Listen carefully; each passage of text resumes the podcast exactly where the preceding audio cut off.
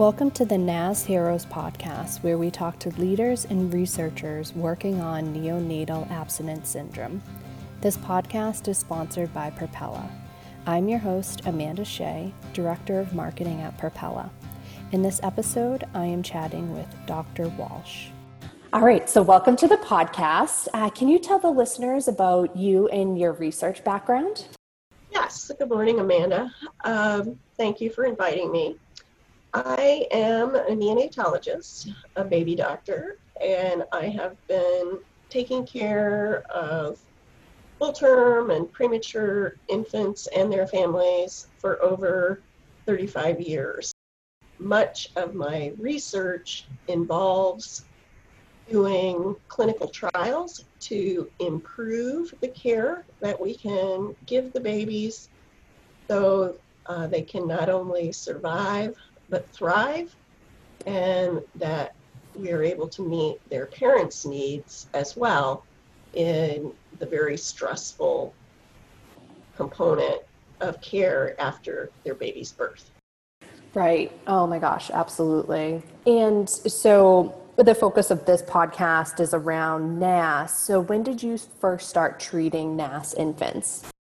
So neonatal abstinence syndrome, NAS, which is also known uh, now more specifically as neonatal opiate withdrawal syndrome, unfortunately has always been with us. I began my practice in the mid 1980s, and we would occasionally see a, a baby who was withdrawing from maternal opioids. But at that time, the major drug of use was cocaine. Mm-hmm. Um, and that uh, really didn't have a withdrawal syndrome. In fact, the farther away the babies got from being exposed to mom's cocaine use, the better they got. And so it was toxic to them while they were in the womb, but as they got farther away from that exposure, they got better and better. Everything began to change in the late 90s, early 2000s. Around that time, there became a concern that physicians were not identifying patients who were in pain and thus were not treating their pain. So there was a campaign that began to educate physicians of how to assess pain and how to treat pain. And also at that time, newer, longer acting opioids were being released by pharmaceutical companies.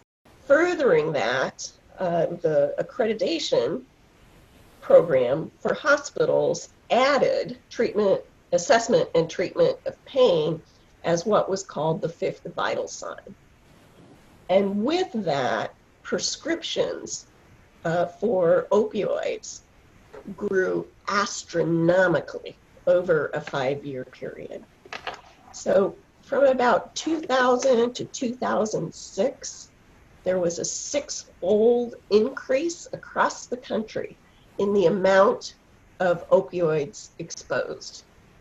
I'm in Ohio, and in my own state of Ohio, by 2010, it had reached the point where there were enough prescriptions written in the state of Ohio for every adult in the state to have received one or more bottles of opioid prescription medicine. Wow. Part of the problem was that the education to the physicians, in part, came from the pharmaceutical companies. Um, and these newer, longer acting drugs like Oxycontin were touted as not being habit forming or addictive. Hmm. And we all were educated that way. And only in hindsight did that turn out to be false. It really was not based on any research whatsoever. And of course, Oxycontin was just as addictive as every other opiate derived product out there, just like the heroin epidemics in the 1800s. And so, just as the amount of prescriptions went up, the amount of physical dependence on the drug and psychological dependence went up. And so we began to see between 2000 and 2006 a massive increase in people overdosing on prescription painkillers. Of course, translated in to women who became pregnant and were also dependent on the opioids. And therefore, when their infants were born, they also were physically dependent on the opioids. So there's a little bit of a distinction that we want to draw between what happens to adults and what happens to infants. So adults who develop an opioid use disorder have a physical dependence on the drug.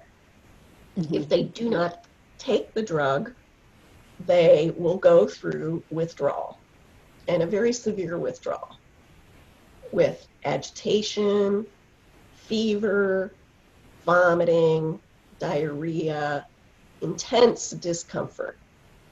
And that physical withdrawal leads them to addictive behaviors where they will seek out that drug no matter what the consequences are.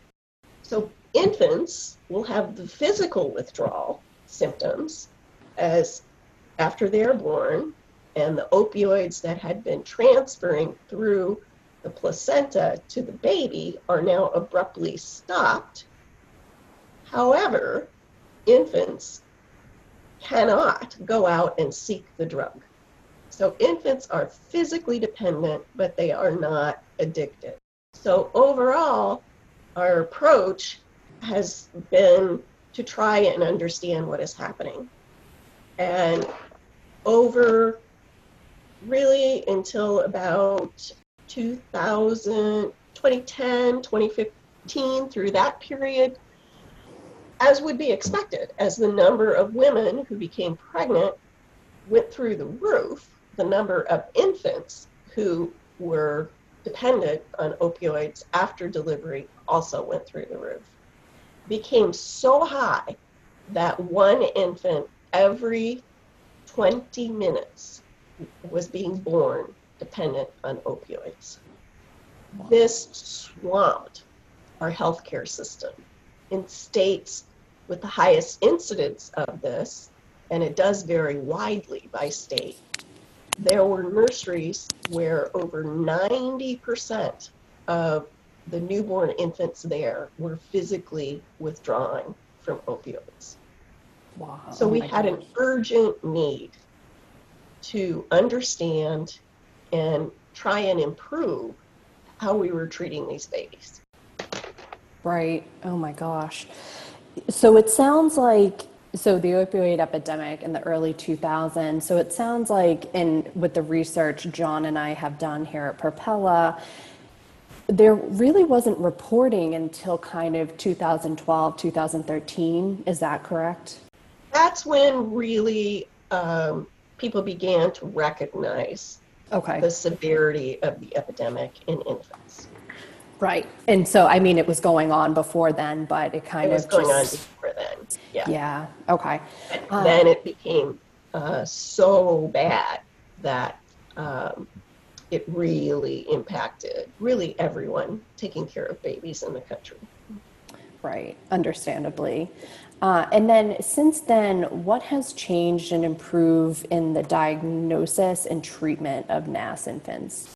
Good question. There have been, so let's just say 2012, which mm-hmm. was when uh, we in Ohio received our first funding uh, from Governor Kasich to begin to understand the, how widespread the problem was, what the kind of problems that the babies were having, and how could we improve the treatments. And in working in Ohio, with the six children's hospitals that are in Ohio, we were able to show um, in a series of studies that there, number one, none of the six hospitals were treating the children with the same drug, the same assessment, the same duration of treatment, and that overall we had wide variation in how long the babies were being treated. Mm-hmm. So that the shortest center were treating babies for 12 days and then sending them home on morphine or methadone to complete their treatment at home. Other centers were treating for a very long time. 56 days was the average in the longest stay center, and then would discharge the baby. But as we compared and used that natural experiment, we were able to see some best practices. And so we put together a best practice um, bundle, and then we tested it in the six children's hospitals, and we were able to show as centers adopted those best practices uh, that the amount of opioids the infants were exposed to and the duration of treatment uh, and the stay in hospital went down dramatically so that all of the children's hospitals across the state came down to about a 13 day treatment. Mm-hmm. And that treatment involved really several aspects of care. The first, really, and the most important, was educating nursing staff and physician staff and others about how women came to be addicted to opioids. There was a huge stigma from care providers against these women with many saying, How could you possibly do this to your baby? And so we began an education campaign, educating people really that there were two paths to becoming addicted to opioids. The first was from inappropriate prescribing of prescription medicines, doses that were too high and too long. And the two main routes that we found were from wisdom teeth extraction in teens and young adults, mm-hmm. where large amounts of opiates were prescribed. And the second were uh, sports injuries or other musculoskeletal injuries, again, where large amounts of opioids were prescribed. And vulnerable individuals may become dependent on the opioid in as short as five days after that exposure. The second path was through traumatic experiences. That over half of the women who became addicted to opioids were self medicating after having experienced severe psychological or physical abuse, either in the home, through domestic violence, or through child abuse or child sexual abuse. And the severe lack of recognition and adequate amounts of mental health treatment facilities left these women who had experienced such trauma really without help. And so they sought prescription medicines to numb that pain. And hmm. those were the two paths. So overall, we were able to improve our recognition of the problem, improve the sensitivity of caregivers to the problem that the women were having, and shift their attitude. By shifting the attitude, women were more willing to come in and get care if they felt that they were less judged by the people caring for them and their infants. We were able to meet them during prenatal care, and when they were in prenatal care, their treatment would get optimized, so they would get stabilized on a prescribed opioid, usually either methadone or buprenorphine. Mm-hmm. And so the infant system's symptoms would be improved. Then we created a standardized process to identify the infants. And then finally, we were able to uh, improve both the non pharmacologic care of the infants, including uh, minimal stimulation, darkened rooms, encouraging that the infant stay with their mother um, and have close cuddling or what's called kangaroo care, skin to skin care. Use mom's breast milk if she's in a treatment program. Um, and if not um, able to use mom's breast milk, to use a higher calorie lactose free formula. And so by improving that non pharmacologic care, we hoped that we would be able to reduce the amount of pharmacologic intervention, both the numbers of infants who needed to be treated and the overall amount and duration of treatment. And we were able to show that we were able to achieve reductions in all of that.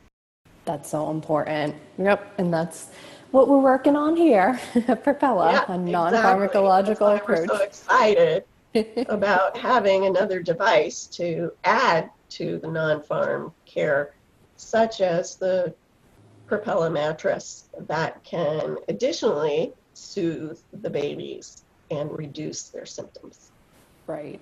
Yeah, that's so important. And again, to your point about this whole reducing stigma, um, you know, I could just imagine how these mothers feel. You know, they're pro- they were probably really, and probably still today too. I mean, it's really state by state too, um, with reporting and and how they feel about, uh, you know, disclosing their addiction and again it, it's it's so multifaceted right? Like it's not a one track reason as to you know why they're they're on opioids. Um, so again yeah that that reduction and that education and eradicating the stigma is is so important in, in trying to get the access to care.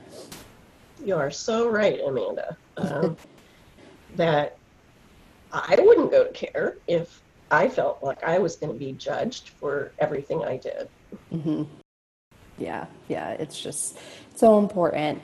Um, and then in terms of, you know, this is kind of up in the air, but I know on the national and state level it's a little bit different. Um, are you satisfied with the state and national level understanding of NAS?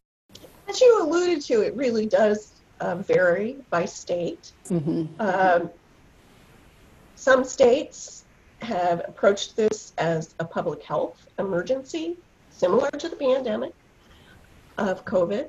And if you deal with it on that level, uh, those states have typically been more successful in reducing the overall rates of inappropriate opioid prescriptions and in identifying and getting people with opioid use disorder into treatment.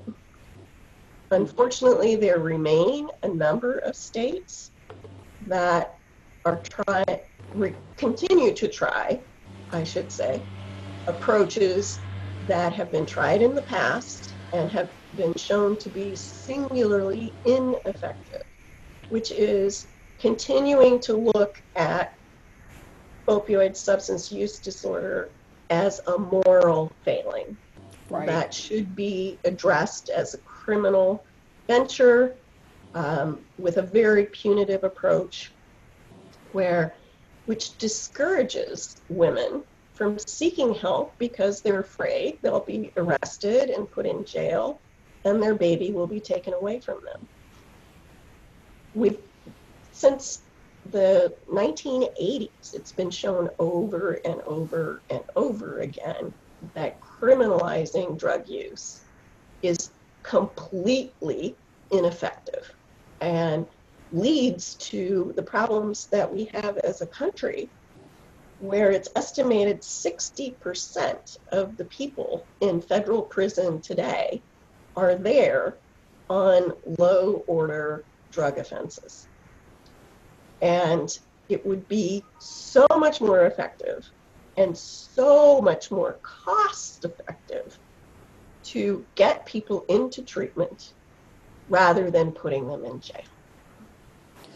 Yeah, I, I couldn't agree anymore. I, you know, I like John, I myself have been impacted by family members who have a history of addiction and it just it so saddens me that that's our approach that you know someone who's struggling and really has a disorder and a lot of the times they're self-medicating because they may have mental health conditions undiagnosed like bipolar depression schizophrenia and we're putting them in a system where they're it, it's not addressing it right? Like in the prison system um, and relating it back to the mothers I mean, I'll, you know, if you put yourself in their position, if they're afraid of potentially going to jail and losing their baby, they're not going to disclose um, because that's that's just not a humanistic approach to to bettering and helping these individuals.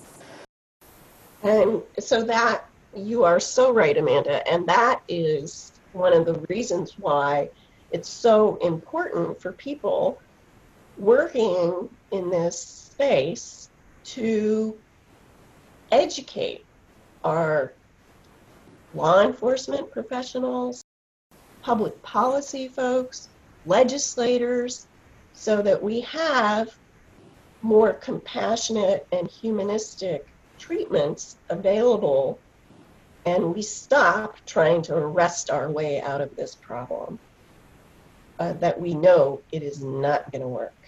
Right. One of the really remarkable things about working with women with opioid use disorder who are pregnant is they are so incredibly motivated to get their addiction treated so that they can parent their child and be a positive force in their child's life. And so this is a really special window where we have the opportunity to reach them and teach them the skills to deal with the addiction in a more positive way and deal with the underlying mental health issues that led so many of them to this cycle. And at the same time, educating the providers, the physicians, the dentists, the nurse practitioners, to minimize the amount of opioids being used, to limit the prescriptions. Even very severe post surgical pain rarely needs more than five days of an opioid. Right. After that, non opioid treatments, um, such as regular old ibuprofen or acetaminophen, otherwise known as Tylenol, may be just as effective or more effective than the opioids. Mm-hmm. Absolutely. And, you know, as we're kind of wrapping this up, in your opinion, what does the future research, diagnosis, and treatment look like for NAS? Well, I really strongly believe that we need to move upstream. Mm-hmm. Um, so the education of uh, law enforcement, public policy, I would consider as the biggest preventative measure, along with education of people prescribing opioids. But the next level um, is very exciting. There are a number of proposals uh, being investigated for different drugs that could be given to women who are pregnant or are in labor that affect the adult differently than it affects the baby. So that it could treat the mom's withdrawal symptoms or prevent the mom's withdrawal symptoms while blocking the action of the opioid on the infant's brain. And if these treatments, which I find so exciting, are successful, even though they're many, many years off, then there would not be a physical withdrawal in the baby. And I think that that is our goal, ultimately. in the meantime, we need to improve the other care, particularly the non pharmacologic care, so that fewer babies are treated with drugs, that they have a humane withdrawal mm-hmm. with the smallest amount of drug exposure possible for the shortest time while supporting their moms. You have to realize that pregnancy is only a nine month period, and this is a chronic illness that started before the woman was pregnant and continues after she delivers the baby. So that first year after the baby is born is a hugely vulnerable time. And we need to improve our social support systems to support them through that time. Anyone who's had an infant in their home knows how stressful that is, that first six weeks of sleeplessness. And if you are dealing with your own mental health and use disorders during that time and add the stress of a newborn into it, um, we need to support these women more thoroughly and through the entire first year after delivery. Most of these women are on public insurance, Medicaid. Mm-hmm. And many states, Medicaid, they may qualify for Medicaid while they're pregnant, but in many states, that coverage ends at six weeks. And that is absolutely the wrong time for them to lose access to services that are going to keep them healthy and help them learn to parent their infant.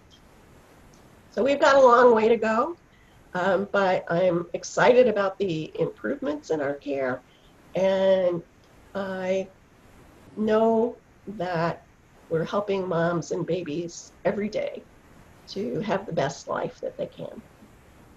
Absolutely. And, and that's the thing is that yeah, it, it's definitely come a long way from where it first started, and we're just going to continue to make these improvements. And I think the more we talk about it and the more we educate people, because before I joined Prapela, I wasn't even aware of, of how much of an issue this was. So it's it's certainly been a very educational thing for me. Um, and again, it's just part of this larger conversation of how we can humanely treat the moms, the babies, um, and you know get them back to life and, and living together and, and so they can live their best life possible. Yeah. I agree. Yeah. Uh, so as we're wrapping up, is there anything else you want to note for the listeners out there? Um, I just encourage people to be compassionate and less judgmental. That we don't know what path has brought the, the individual to be using opioids. But I know that if I had been exposed to a fraction of the pain that some of the women have been exposed to, that I would not be able to get up every day and soldier on like they do. So if you can't do anything else, be compassionate. Um, and when you have an opportunity to educate law enforcement or other policymakers, please seize it and advocate for those who can't advocate for themselves. Absolutely. Such a great message to, to end this episode. Um, I so appreciate you coming on and educating us more on NAS, and uh, we're just looking forward to continuing to working together and helping these babies and mommies. Thank you, Amanda. Thanks for reaching out. Thank you.